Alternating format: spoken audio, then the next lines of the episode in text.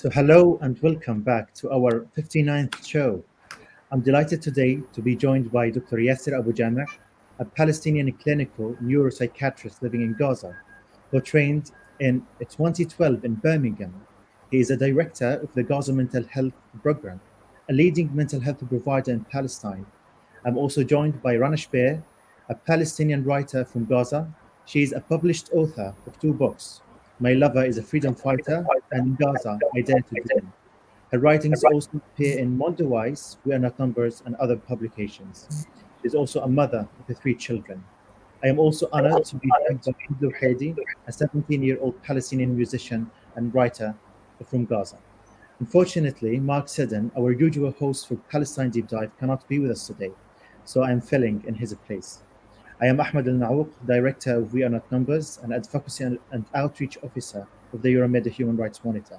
And I am speaking to you from London today. However, I grew up in Gaza, where our panelists join us from today. And I endured three of Israel's deadly aggressions. As always, we are keen to hear from you, so send us your questions and let us know where you are. Our live show today comes in a critical time for Gaza as it just reached a truce with, a truce with Israel after bloody and violent Israeli aggression in the Strip. Like many others, like many other wars and offensives, civilians in Gaza had to pay the highest price. The highest price.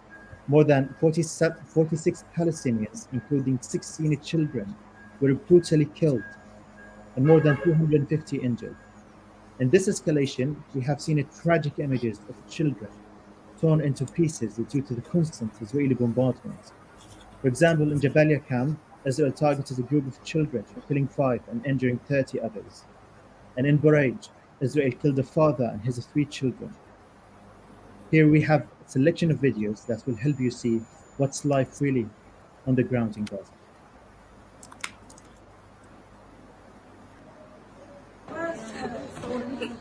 Right now there's sounds of bombs all over. We're at Ra'id's Rajab's house and girls are crying, children are very scared. The situation is very tense still. Was full of um, هاي سامعين القصف هاي سامعين القصف we can hear bombs dropping a panic in uh, Ra'id's Rajab's house they're reliving the trauma of yesterday they were sitting at home they were praying and then bombs were dropping over them um, the, the children what breaks me the most are the children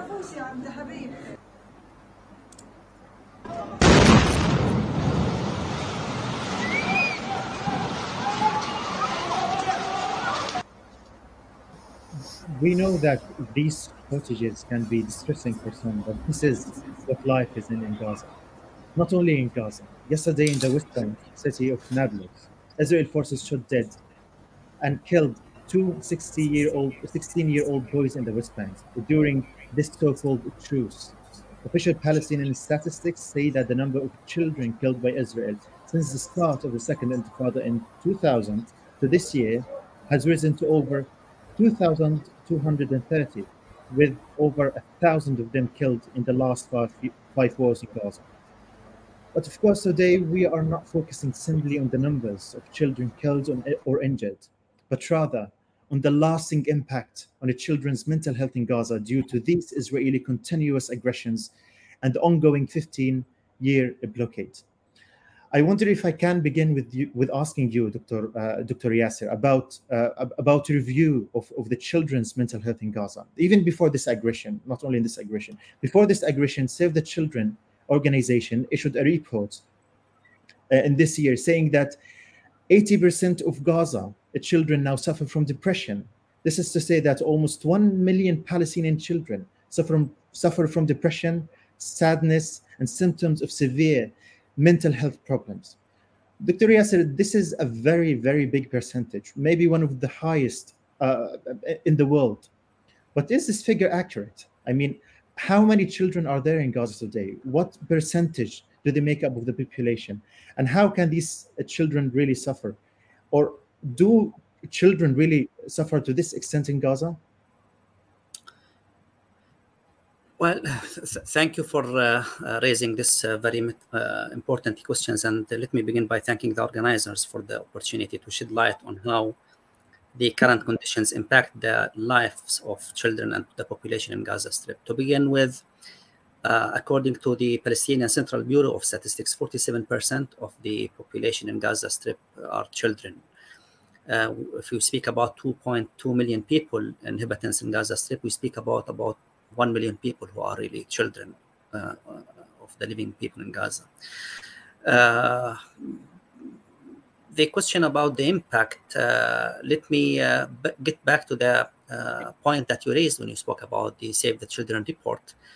And I think that always the most important, uh, let me say, finding that the report speak about, in my opinion, is that the feeling of safety among children, because when you speak about 15 years of blockade, when you speak about decades of occupation, when you speak about uh, four now five big offensives on Gaza Strip since the year 2008. Uh, I think the biggest question is: Do you feel really safe when you live in Gaza Strip? The one of the key findings is that 90% of the children living in Gaza Strip they don't feel or they feel less safe when they are away from their parents. You know, uh, the figure was 60% of 2018, and now it became 90%, which was few months just before the, the recent attacks. Uh, emotional distress is 80%, as you mentioned, and on top of that is depression. On the other hand, if we look at the caregivers or at the parents who are the backbone or the cornerstone when it comes to offering support to children, we see another staggering, really, uh, figure, which is that 96% of the parents report feeling unhappy and constantly anxious. And if you look into what could be the possibility or the, the reason for that anxiety or for being unhappy, you find that two thirds, 63% of caregivers feel that they are not useful or they are not able to overcome the difficulties. And why is that? Uh, two main reasons. One is that parents are not really capable of offering safety and security in times of attacks, you know. Uh, because we don't have shelters, we don't have means of feeling safe and secure. And the other point, when you speak about 53% or more than 50% of the population live under poverty line, then you speak about the difficulties that parents face in just providing simple needs of their children, children who go to schools. Uh, 53%, that means more than 500 children, 500,000 children live, live under, in, in families living under poverty line can those parents really offer uh, uh, good uh, stationery, for example, good clothing for their children's clothing, schooling, etc., etc. So in GCMHP, we, we made a, a research in 2021, about five or six months after the uh, May 2021 uh, attacks. One of the findings was not really far from the findings of the Save the Children report about 83% of the children uh, had anxiety issues you know uh, 78.7% of children had uh, uh problems with attention.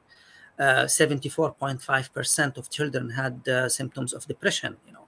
71.7% has sleep problems. So you hear about a mixture of really symptoms that are related to the ongoing chronicity of the difficulties depression anxiety etc etc and you have some other children who resemble some kind of uh, uh, uh, trauma related issues like sleeping problems like problems with with attention with concentration etc etc so these were the conditions of the children prior to the last uh, uh, few days uh, attacks so you can imagine how these uh, uh, uh, symptoms were or have exacerbated.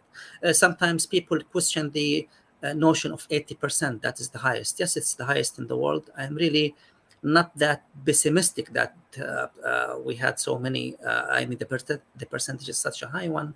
But let's go back to 2014 when the unicef said that about 370000 children or one third of the children living in gaza strip they are in need for some psychological intervention. That figure really continued to be there. I think in 2018 we were talking about one fourth or one in four children is in, is in need for some psychological intervention. Uh, but of course, the, the needs uh, increase and continue to be uh, high. Let's keep in mind that it's not only that, that we talk about symptoms, we do not talk about uh, let me say, uh, disorders. You know, uh, th- that's disorders is a different issue. You need to have a clinical setting in order to make the psychological assessment, the full assessment of the children in order to reach a diagnosis. Uh, so even if we are not talking about disabled children or a disabling disease, we are continuing to speak about the suffering of those uh, children and the families uh, who host the children. Again, during the last three or four attacks, uh, sorry, three uh, days or four days when we had the recent attacks, again the figures show that again about one fourth of the casualties are really children, whether those who were killed or or injured. About one third to one fourth. That is the continuing Uh, continuing uh, staggering figure. More than 120 children, I think, were injured. More than uh, 15 children were um, uh, killed. Many of those children were like, you know, cousins. They were members of the same family. Some of them uh, passed away with their, got killed with their, one of their parents.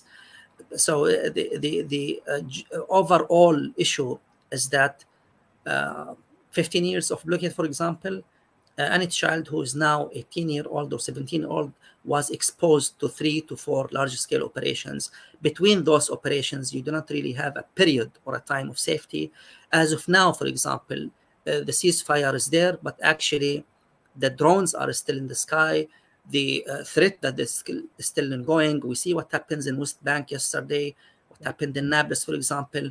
So it's it's all something that doesn't really bring a feeling of safety and security. It's something that keeps reminding people of the traumatic event and keeps natural uh, healing processes, you know, on hold. Make our intervention on working with the children, with the victims, also uh, a difficult one.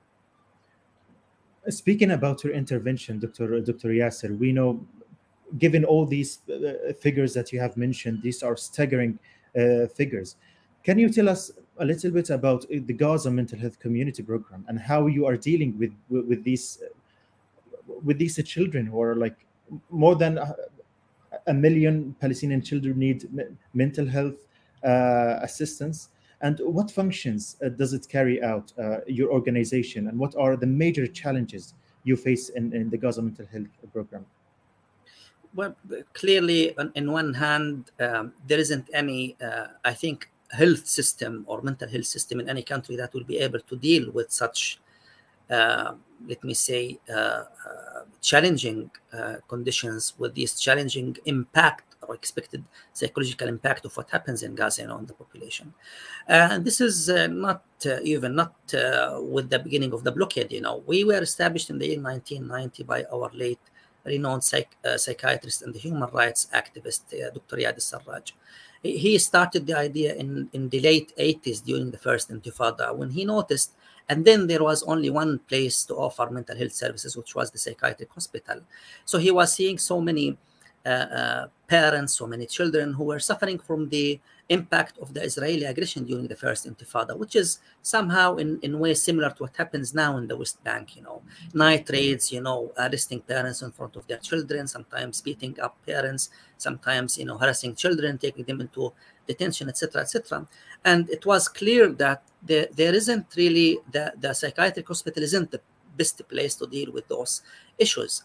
So he started the first ever in, in, in Gaza Strip mental health, community mental health center which is composed of a, multidisciplinary team.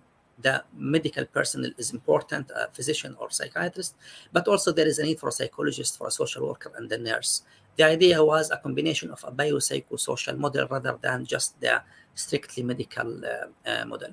So we have multidisciplinary teams nowadays. We have three community centers. We operate also through five community-based organizations where we send our staff to operate from there in order to make our services accessible and available to, to uh, marginalized uh, neighborhoods and uh, areas.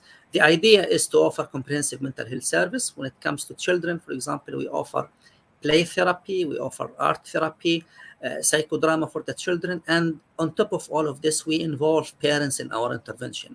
We, st- we stay with the children maybe a couple of hours per week, a couple of sessions per week, maybe less, maybe more. But at the end of the day, the involvement of parents is really critical and really of vast importance. So it's a, a sort of combination of uh, uh, therapy plus the involvement of parents. And then, in order to make our service more reachable, more accessible, We operate also through uh, schools. We work from kindergartens. We work with, with sport clubs. Uh, because all the time the work at the level of primary prevention is really very important and it's better not to wait until the symptoms really deteriorate and the children become incapa- incapac- incapable of doing their uh, uh, daily routine life and become really severely uh, symptomatic and, and sick and then come to our community centers let's also one one more word which is the stigma is, is really still in the in the in the society. Stigma, by the way, part of mental health services everywhere in the world, but it's really more in in, in our region.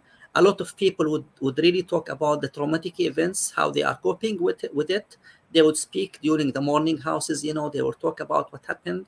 But when it comes to someone who is like a child or a woman or a young girl who is symptomatic, who is having nightmares, who is having bedwetting, you know, they would really think twice before reaching out to a mental health therapist. That's why we try to operate from their communities, from the places that they are available, like a sport club, like a school or a kindergarten.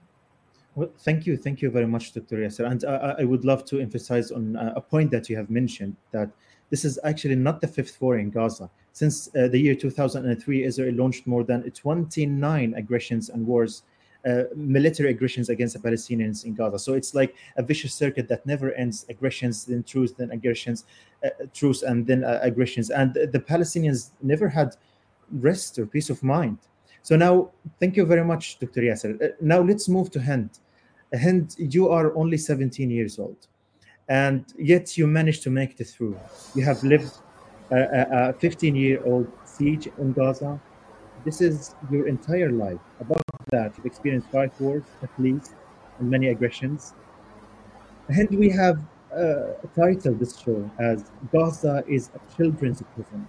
Do you think this is a fair title, just based on your experience? Um, first, I'd like to thank you for hosting us, all of us today. Um, I just want to highlight one thing when it comes to like maybe naming wars and aggressions war is something or a word that I would try and avoid using because it usually indicates that both sides have equal powers. While it's not the same in our case, I'd like to call them more of like aggressions. Uh, regarding your question, uh, the title of this live today, Gaza is a children's prison. Uh, it is a title that uh, really like indicates the the open air prison that we've been living in, as you just said, for 15 years, like almost my whole life uh, maybe it's like not a physical one we can go out and it's not like a natural present but living under siege yeah it is a considered a children's prison especially for those who were like born after 2007 so they really did not get the chance to experience anything before that. Uh, but to also like kind of look at the bright side of all of that is that even though it's called a prison even though uh, there are many things that we're not allowed to do like traveling uh, like maybe try to study abroad, go on vacation, um, even to like kind of get a treatment for something. It's very hard for Gazans and specifically Gazan children to get out of Gaza. But um, if we look at the bright side, these people like are doing their best. These children, these youth are doing their best in order to try make connections uh, online or via social media platforms to actually make sure that this present is not preventing them from achieving their dreams although it's going to be harder for them to kind of conduct all of that virtually but they're doing their best as i said i always love to empathize, empathize that positive side of us living in an open air present um, we're doing our best in here as i said we don't have a lot of opportunities but on the other side we're we're trying to create those opportunities out of all the rubble that we've been living in like for more than 15 years well, it's it's very lovely, Hind, to um, to hear your positive vibes here. Um, I'm very happy to hear that you're coping with that. Can you tell us, Hind, uh, uh, about your life? Uh, how was it like during the past week in Gaza, and how it, it compares to what you have experienced in the past? Um, well, the past like three days when the aggression happened were really tragic for me. Uh, it got me a lot of flashbacks of those aggressions that we've lived before. I only got back to Gaza like uh, less than two weeks ago, so I didn't even get the chance to like readapt to everything and readapt to where I am.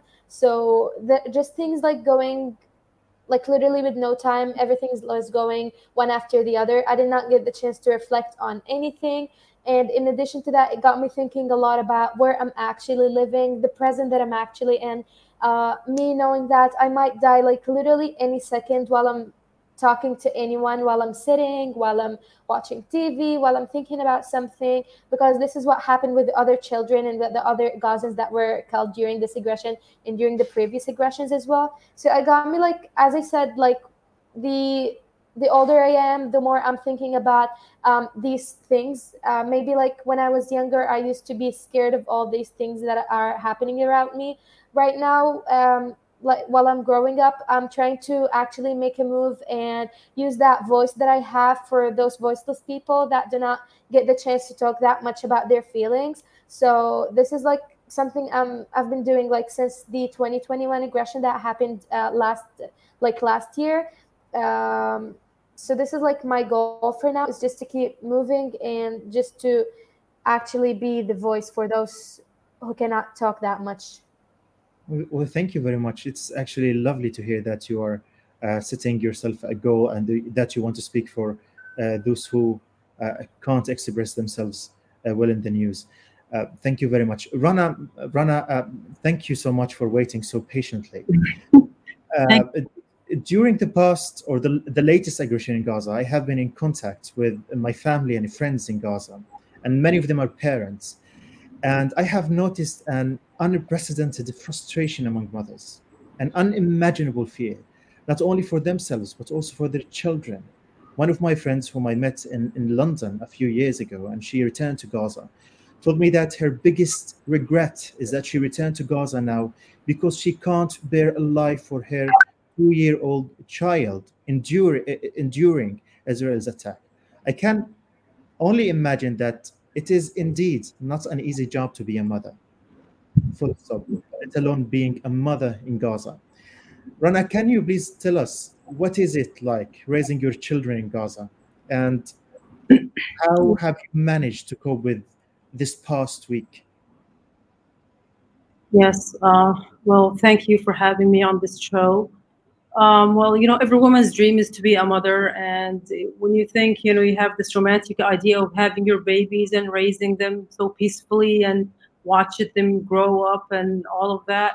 But um, when, when my kids were babies, um, there was rounds of sonic booms and aerial shelling and um, uh, so much. Uh, there were still there were military military attacks um, on uh, Gaza and i i always just try to reassure myself that by by the time they grew up that all of this would just you know go away and it couldn't um, possibly last for years. But here they are. They are um, hind's age now. They're 17 and they have witnessed every aggression. And we have uh, I've, I've, as a mother i've tried to deal with um, with uh, during every aggression with them um, according to their age so I remember when they were uh, very young, um, they would ask so many questions. Uh, and I tried to um, avoid answering some of their questions and I tried to protect them from seeing, you know, images on TV. But, you know, the environment that our children live in is, is uncensored, meaning wherever they go, they will see pictures of martyrs. They um, will hear people talking, even adults in their own house. Um, so um, I watched my children grow up and absorb all this war terminology and the images and living the you know living through all these attacks. And um, uh, it has been a very testing time for me and for mothers here uh, because uh, you want your child to grow up uh, with a healthy mental well-being and um, uh, but this uh, this isn't easy to um, achieve here amongst this um, uh, very uh, precarious uh, life conditions here. So, uh, for example, if you uh, want me to talk about the last attack, well, it was only three days, but um, compared to other attacks, I guess because my children are teenagers now, um, it wasn't about panic. It was more about you know uh, devastation and frustration at this vicious cycle of on and off attacks. And uh, I can't tell you how much this disrupts our lives. So um, even when they're at school. Sometimes attacks would happen when they're at school, and then I would just run, um, you know, to pick them up. And this happened in 2008 when the first uh, uh, attack was launched suddenly, and um, kids were at school, and it was actually the time of the day when the two shifts of school switched. So the morning shift was going home and the afternoon shift was going to school.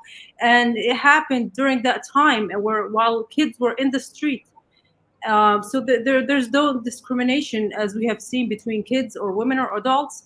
And um, this has led to so many emotional problems for my kids, for other kids like the doctor, Dr. Yasser has uh, mentioned. And um, as a parent, I've tried to deal with these uh, problems in my own way. So um, maybe I can talk about this if you if you yeah. want to learn about that. Rana, I, I, would like to ask you a very important question in this regard. Uh, during each aggression, have you noticed any emotional change in your children? And have they recovered even from the, the last war in Gaza in May 2021 uh, and after any attack uh, by Israel against the Palestinians in Gaza. Yeah, so the May 2021 attack was a very ugly and vicious one because it was in my neighborhood. I um, I live in a Rimal neighborhood, and um, Wahda Street, where the, the let's say the, the, the, onslaught happened and the massacre, where over 42 people were killed. Um, so this was like after uh, 1 uh, 1 a.m and suddenly we heard this uh, very uh, uh, we heard about like this very loud shelling and uh, these blasts. And um, we we were uh, instantly uh, we had packed you know in every aggression parents and children they pack they each have a backpack where they put just their essentials so they can just be ready to to run if there's an attack nearby. So this is what we did. We ran out of our we ran down out of our building and all the nearby buildings also ran out in the street because they were i guess everybody thought that their building was being attacked. And so we just we were running in the streets and i was looking at people running in the streets. I mean people were going in different directions. Um, i don't think they really knew where they were going. Uh, it was like a, it was like a, a nakba all over again. And um, uh, I heard people screaming, as, uh, screaming for help uh, as we were um, running in the street and this was very traumatic for all of us. Uh, and the next morning, I don't think we were ever the same again after that attack because it was very close to us. Uh, but what I have tried to do is that um, to uh, talk to my children about what happened. It's very important that, that they're given the chance to express their feelings. Uh, my daughters, for example, they like to paint, they like to draw a lot, and they're always buying, um, you know, colors and paper and stuff like that they also um, I encourage them to do any you know um, recreational activities like uh, uh, horseback riding. They love to do this. I mean, anything that would get their minds off of what's going on. Because uh, at one point after the 2014 aggression, when they were just nine years old, it was a very hard time for me. Uh, one of my daughters was, one of my daughters was constantly um, uh, panicked, and she was uh, always having nightmares and crying and um, she was always imagining that we're gonna die. And you know we're just waiting for death because they saw they, they saw people um, who they knew uh, getting killed. And one of in the last aggression one of my daughter's friends who was in their school um, got killed. And uh, i don't think my daughters ever really got over her because they uh, they one of them tells me that she always sees her in her dreams. And um, uh, and it's very hard for them to just grasp the concept, you know, of the notion of death and all of that. They've had to, um, I mean, all children here in Gaza, they're very heroic, let's say, because they're they have grown above uh, they have grown um, above their age and have been forced to uh, absorb things that children in other parts of the world know nothing about. So, ask any child here; they'll tell you what kind of plane is hovering above, whether it's a it's a drone or an F-16. Um, they know all of these this word terminology, but as parents, we try to you know find I guess the the right ways to um, to deal with our child children's trauma, and um, I also urge parents and myself to seek professional help, like Dr. Yasser said, because in some cases. Uh, these aggressions have a very long-term effect on the children I'm, I'm very sorry to hear your children had uh, to go through all of this, Rana. But what about you as a mother? I know every mother worries a lot about her children, but how does it feel to be a mother in Gaza? Is it worrying constant? Do you ever get a rest? Uh, no, there's no break. Actually, Israelis don't give us a break here. But um, I just want to emphasize that when aggressions are over, you know, when these attacks finish, we're still living a smaller kind of aggression, which is the siege. Because this blockade, like Hind said, has taken up their whole. 17 um, year old has only lived um, under a blockade. And this is also a very traumatic experience where children feel entrapment. You know, as a mother, I, I already feel that I'm trapped on this tiny piece of land where I'm banned from moving, banned from traveling. Um, I mean, even sometimes, you know, I have these fanciful dreams about attending a writers' conference somewhere. I mean, that's something normal for people outside. Or sometimes I just want to buy a book off Amazon and I want it delivered to me and that never happens. Um, so the the sense of entrapment here for kids is also very hard because um, during during um, their uh, uh, elementary uh, school years, they learn they have a subject called national studies, where they study about Palestinian cities in 1948 Palestine and in the West Bank. And they, they, they've never seen these cities. I mean, just imagine anybody from the outside world can come and visit my country but my kids can't go and visit their own country. And this has caused a lot of confusion for them. So, uh, a very famous story written in one of my books is that when my two daughters were um, arguing one day, so one of them said, We live in, in Gaza, and the other said, No, we live in Palestine. So one of them comes to me and said, Mom, do we live in Gaza or Palestine? I mean, I was about to just, um, I really held my tears because I'm like, here are my kids learning things at school, but they don't know anything about their country because they're not allowed to visit it. And it's only a few miles away, these Palestinian cities. Um, so, uh, and I went to one of the teachers one day and I told her, can you please show them some like documentary films about Palestine? And she was like, no, we'll just, they have the textbook, the pictures in the textbook, which are very dull and they, you know, they, they just memorize it. Um, so this sense of entrapment where they know nothing about their country, they're not, they can, they can, they can't travel. They don't have the luxury of traveling and seeing other places around the world. Um, I think it's a very suffocating feeling, and that's why it leads to.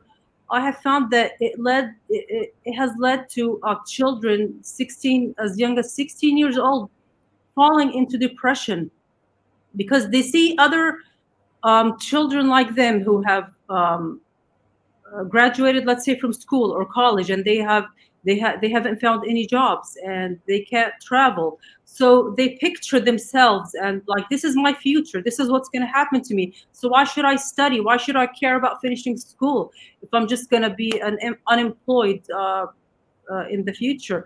So uh, as parents, we're just always trying to motivate them, and I keep telling them it's not gonna ha- it's not things are gonna change, inshallah, and uh, I believe that faith in our community plays a very large role for many families about having, you know, strong faith um, in God and that strong faith in our cause and that we can uh, we can change this, but we just have to be patient. And yeah, I, I think it's a day-to-day um, challenge, but we're we have no other choice.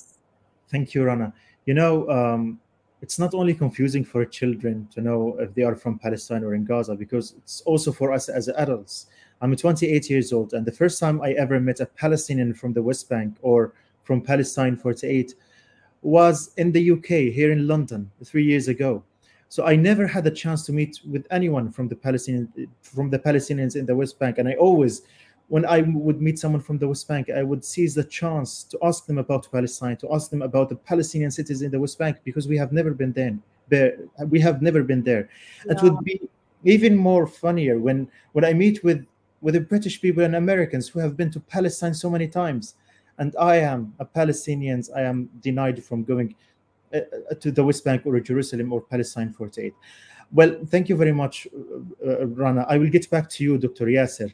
Uh, but before before that, I would like to remind the the uh, our audience that in, in 1991, Israel ratified the UN's convention on the rights of a child, which stipulates that all children have the fundamental rights to life, survival, development, protection from violence, and an education that enables them to fulfill their potential.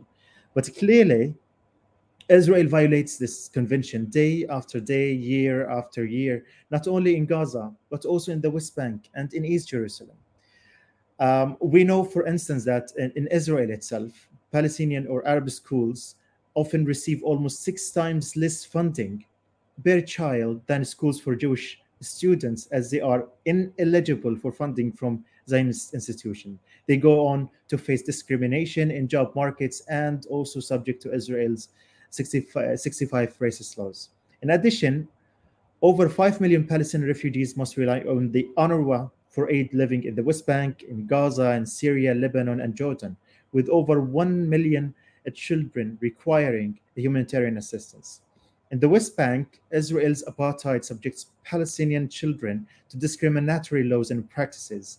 They are routinely denied the right to education when forced to wait in, uh, at, checkpoints their classes can be disrupted by Israeli military at any time. And according to the Defense for um, Children International in Palestine, each year, approximately 500 to 700 Palestinian children, some of them as young as 12 years old, are detained and prosecuted in Israeli military court system.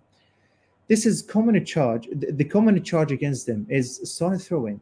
So, Dr. Yasser, we often we often hear that about the PTSD, the post-traumatic stress disorder, uh, that it doesn't really uh, apply properly for Palestinians in Gaza as a trauma is continuous. It's not ending. Is that true? This is a, a very important question, and it all the time brings uh, a very nice discussion among mental health professionals, especially my colleagues, uh, whether in, in, in, Gaza or West Bank or Palestine 48. Uh, again, as I said a little bit earlier, we don't have that uh traditional, uh, let me say, uh, condition that you live in peace, your life is a lovely one, you are enjoying growing up, enjoying work, and suddenly a traumatic event happens that you know make your life difficult for a couple of days or you feel the threat uh, to be injured yourself or people around you. And then there is uh, an end to that uh, uh disaster whether natural or human made and then uh, help and support comes in from everywhere you know and then your main um, task is to get back to real uh, how to say to, to, to normal life well those three things are not happening in gaza first the pre uh, uh, traumatic event is not uh, an easy, smooth going life, etc., etc. No, we speak of blockade, we speak of occupation, we speak of uh, more than two thirds of the population in Gaza Strip are refugees themselves, you know. So we speak about decades, you know. This doesn't go only to 67, but it goes also to, to 48. And then, not only that, but you live under a blockade, not only that, but within that blockade, you are exposed to, we say, for large scale operations, but as you said, at least 29. And despite that, you hear all the time the cues, things that remind you of the traumatic events, you know, that are happening around you. You know, you listen to the news, you see how things are on the heat, you know, you see uh, you look at the skies you continuously to hear the loud sounds of the drones and they all bring you the bad uh, uh, memories. So uh, and then in the aftermath or in the after the disaster then there isn't really return to normal life. It's again life as usual under occupation under the drones under the blockade etc etc so the uh, traditional western notion of post-traumatic stress disorder I wouldn't say it doesn't apply to to uh, a place like Gaza Strip, but I would say that uh, the uh, uh situation in Gaza Strip is is deeper than that. You know, we cannot really make it uh, uh, just describe it as a PTSD as a, in its simple notion. No, it's it's far beyond that. Uh, that, and then on the other hand, you know, uh, PTSD uh, is a disabling disorder. You know uh, but in order to be able, for example, to say that this person is, is disabled, you have to have something that you are doing or working in the first place in order to stop doing it and then you become disabled when we speak about 50% 53% of the population unemployed you know then it's really becoming a challenge you know to to show what does disability uh, uh, mean. And then when you look for example at children uh, the first day after for example the may 2021 attacks which were i think the most severe devastating attacks that happened among the five different attacks you know. Um, uh, at the end of the uh, i mean the first few days after the uh, ceasefire the ministry of education announced that an end they announced an end to the academic uh, year you know of course it was covid you know it, it came on top of covid not the pandemic but in, on top of a covid wave you know that that was in, in early April uh, and then May 2021. And guess what happened? You know, so children had to go to pick their what we call certificates. You know, that they in that year. And guess what happened? You know, they were all very well dressed. You know, and why they were very well dressed? Because they were putting on the Eid clothes. You know, the uh, uh, uh end of Ramadan feast was within the uh, uh, uh, tax time. So the children haven't had the chance to wear those clothes, you know. Parents have bought them. You know, they, they were capable of buying, they, they already bought them, but there was no chance because we didn't have the Eid celebration because was, we were under tax. But they put those clothes on when it was time to, to go to get the certificate, you know. So it was very ironic combination. You drive your car or you walk the street you see, in one hand, the debris and the destruction and the destroyed houses, and in the other hand, you see very well dressed children who are moving across those debris, you know, trying to go to the uh, to the uh, to the uh, uh schools and get the cert- their certificates and come back uh, home. So, uh, can we speak that and say that those children are traumatized? It's a big question. It's a lot more than that. How do they feel when they are reminded of the trauma? of course it's it's deep pain it's a lot of things that would go into their minds when they go to sleep what happens when they wake, wake up in the morning are they wetting their beds or not you know there are many things that happen in the background but still i think there is a very strong will in the palestinian people to challenge the living conditions and to live you know to go on with their lives not only uh, uh, uh, that we live under occupation that's it. No, we are challenging the current challenges and we want to go on with our lives. We want to invest in our children future as parents. You know we want the best education for them and we try to push them all the time to perform well at schools you know and they uh, respond uh, to that. They are very happy when they when they get high marks and they try to their best to get their grade uh, to, to get high marks. So uh, PTSD as a term, yes, I apply it in my uh, in my community center in my work. We put that diagnosis. We use the DSM-5 categorical diagnosis, but it's not enough really to describe what happens to the population in yeah. a place like Palestine.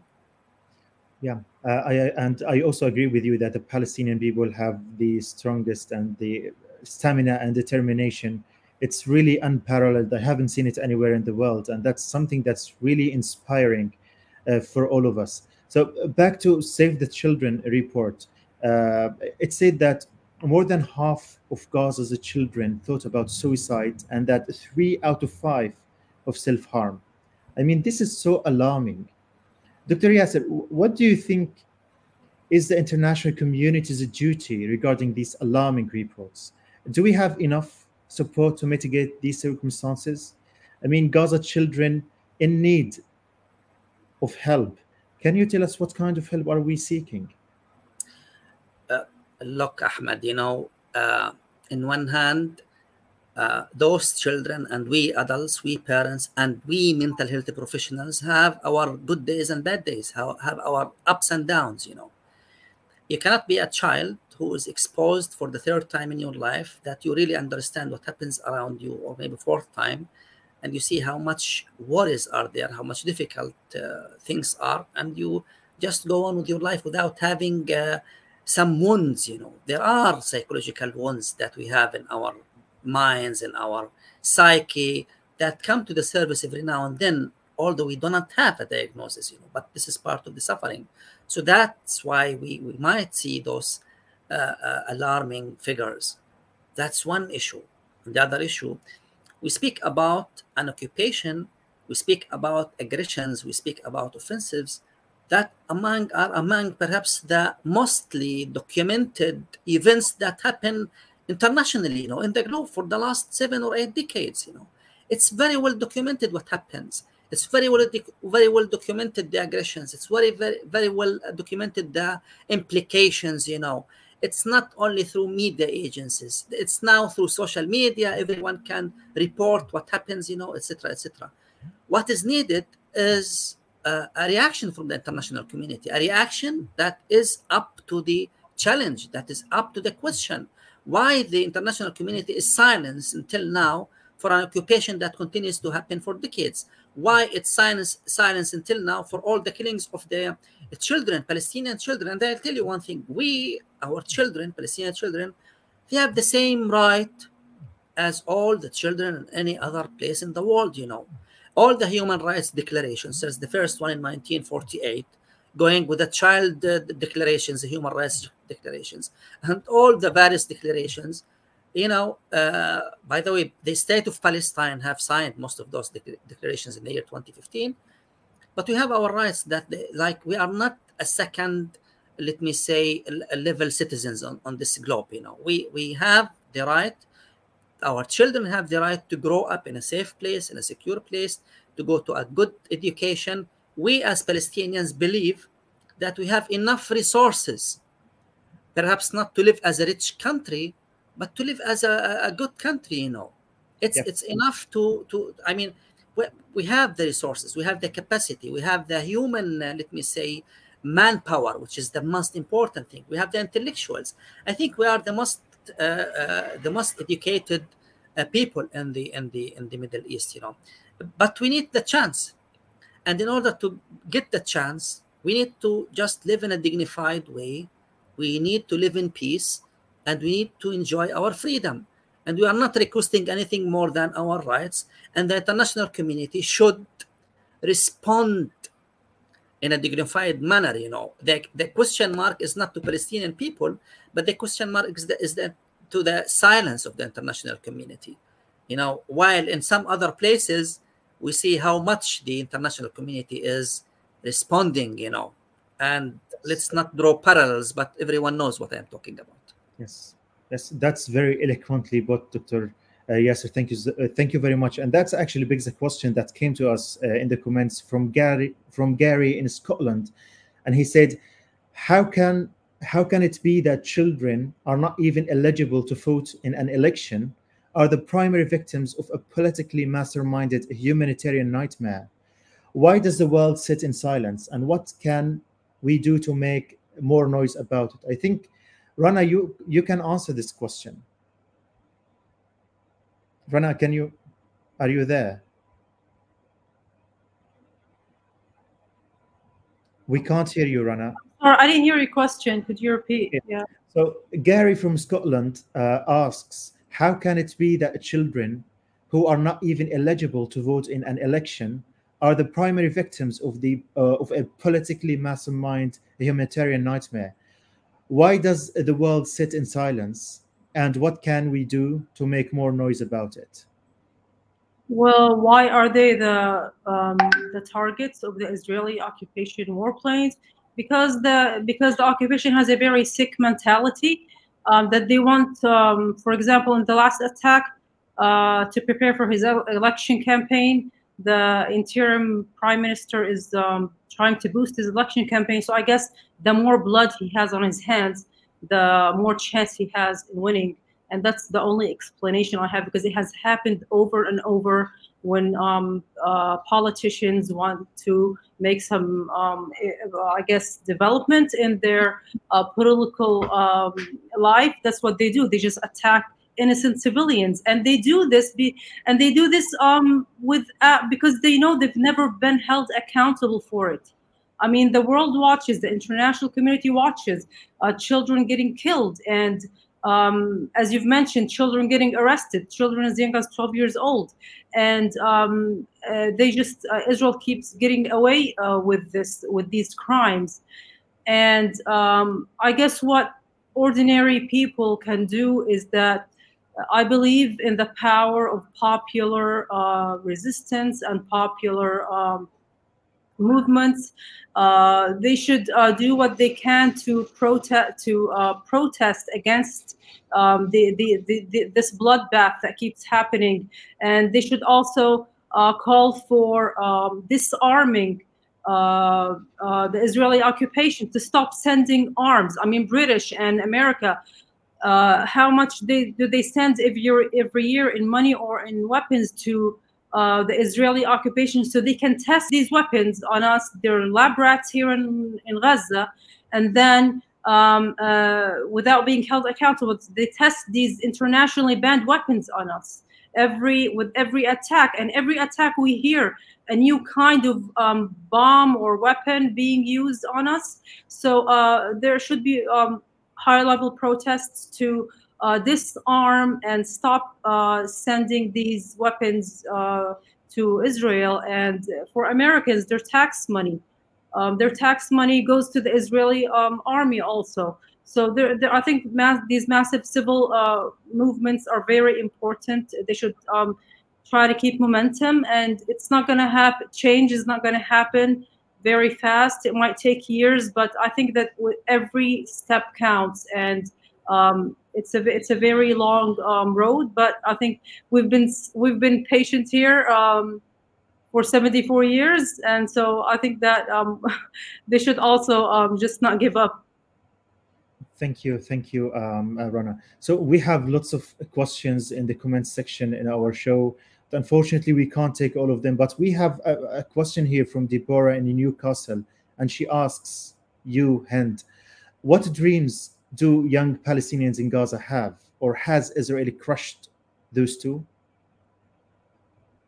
Um, thank you so much for this question, Deborah. Um, Palestinian children, and specifically Palestinian children in Gaza, have a lot of dreams that vary from like whatever careers you you can ever think of uh, some things or some majors or fields fields of study are available to study here in Gaza, while a lot of them are not. Um, maybe if I want to talk about my dream of becoming a biomedical engineer, uh, and probably like be more involved in the like genetics and genomic field. This is something that is very very hard to do um, as a Palestinian living in Gaza because of the lack of resources that are needed for you to study um, this major here in college uh, in addition to the other children that have a lot of dreams of becoming uh, doctors, dentists, uh, maybe just something that they've seen, journalists, um, book authors, and many other things as well. Um, I'd like to say that Israel like hasn't crushed them like uh, in the same like way or literally but uh, the things that happen with us the the obstacles that we face when we want to travel or we want to actually start and achieve our dreams uh, this is something like israel have been working on preventing us or preventing us from having this basic right of achieving our dreams while on the other hand i'd like to say that there is always at least one good thing behind every tragedy that we live and those tragedies those aggressions that we survived um, they like motivated us in some way or another to actually be that change that we wish to see in the world to be that change that other children can easily achieve or other people can easily get while on the other hand we can't. So we want to create that change in, instead of waiting for someone else to create it. So i just want to say that gazan children or their dreams they literally have no limits no matter how like small is the present that we live in or no matter how long we stay in this present they literally have no limits Thank you. Thank you so much, uh, for saying that. Unfortunately, we are running uh, out of time, but I, I, want to ask you, Dr. Yasser, one last question. Uh, in, in, in, a previous show uh, for Palestine Deep Dive, we hosted Dr. Bahzad Al Akhras, a friend of mine, and he's a specialist in child mental health in the Gaza program for mental health. And you're his boss, of course. And he said something that is that I can't really forget, and it's very hard to hear he said that Gaza children are not living, they're surviving. So, to what extent do you think uh, do you agree with him? And what does it mean that they are not living they are surviving? You know uh, to live means that uh, uh, life is something that you enjoy. And a big part of what you really enjoy is achievement you know. And it's by the way part of the uh, definition of uh, mental health you know well-being you know which means that you are capable of achieving something but also coping with the challenges but also feeling that you are very well you know psychologically or mentally you know? so um, children uh, what are their tasks i mean they are supposed to have fun they are supposed to play they are supposed to grow up in a very healthy environment to eat well yeah and to enjoy being a child you know okay? And your whole discussions your whole talks will be about you know what happened at the school you know uh, uh, what marks that you received and then what you dream to become in the future. That's life for the children. Now in, in gaza first of all uh, children used to play during the first and second intifada in the streets the game that we call Arab Yahud, which is Arabs and Jews, uh, which is basically resembling the Israeli soldiers who were running behind the uh, uh, children who were throwing stones, you know, or their parents, you know, who were just running from here to there, you know, uh, which is mimicking or a play uh, that resembles their, their daily uh, life. If you bring a child now in Gaza to our community center, you know, and you take them into the play room, play therapy room, the play therapy room is full of toys, you know, whatever you could come uh, it, it could come to your mind. For example animal structures for example uh, house structures you know uh, toys that resemble parents you know. But they would go and try to play with tanks with uh, uh those uh, things that resemble what happens to them and they will start to tell their story. This is of course part of healing part of therapy. But but again that's what the children live that's what the children see and when they grow up to become adolescents then they see that they're elderly for example elder uh, siblings for example or their parents unemployed they don't have a chance to, to, to, to live a dignified life. Uh, they are under blockade they see all the difficulties. So that's why it's not the normal living condition for a child to grow to grow uh, in. So what kind of life is that you know I, am sure when when I, as a, father, you know, travel abroad, I just look at the children of, of, of other places and I wonder why my children are not living the same happy life. You know, why they all the time have to worry. Why every week or two they will have they will hear some bombardment. You know, and then they will think again what's going to happen tomorrow. So that's why they uh, survive. They continue to live. They challenge the reality they perform well at schools despite all of those uh, realities. They challenge the concept of PTSD, you know. They go on with their life. They are true heroes and true survivors, you know. So that's why their challenge is to survive and they are doing their best. And our biggest, biggest I think, as parents, duty today towards uh, uh our children is just to help them go on with their lives or to help them basically survive, you know. So that's how, how I could explain what Bahzad uh, uh, uh, uh, said. That's very well explained. Thank you so much. I think we lost Hind. I, I noticed that she lost power in Gaza and then she lost connection. So hopefully she will join us soon. Um, but uh, unfortunately, we have exceeded our time limit. In one minute or two minutes, uh, I, I, would love to ask each of our dear speakers to leave a message to the world. So, what what is it that you want to uh, tell the world uh, as a concluding message, Dr. Yasser? Um, I would say, uh, you know, live for your, uh, uh, you know, uh, moral issues. You know, stay on the right side of history. call for justice for Palestinians. Thank you. Thank you very much, Rana. Yes, well, I, I, echo Dr. Yasser as well, and I urge uh, people listening and uh, people uh, out there to uh, listen to our stories because our stories um, are not mentioned in mainstream media. You have to look for them. Uh, maybe your um, uh, this uh, this broadcasting that you have here is one of um, the ones that uh, tell the stories of the Palestinians as well as, as other uh, media um, outlets. Um, so uh, please listen to our stories. Um, don't listen to the twisted facts or the Israeli narrative. Uh, we, as a, as a mother, um, I want my children to live in peace. I just want them to play safely, to um, to wake up to the sound of birds, not bombs, and to just have an ordinary uh, life like children in other parts of the world. Thank you very much, Shona. And uh, we lost you for a min- for a moment, and I think you lost power or uh, Wi-Fi. Uh, but anyway, um, as we are um, exceeding our uh, our time limit, uh, I was asking our dear speakers to give a concluding message to the world, to people who are hearing us today. So, what would you like to say? Um, I just want to like encourage people to do their research regarding our Palestinian cause. As Rana has just mentioned, that our stories are not like uh, mainly mentioned in on mainstream media. So try and do your research. Don't let just mainstream media brainwash you, and try like uh, asking questions, ask us questions, ask other Palestinians that you know questions about where they live, what like difficulties they face or obstacles that they encounter during their kind of like day to day routine.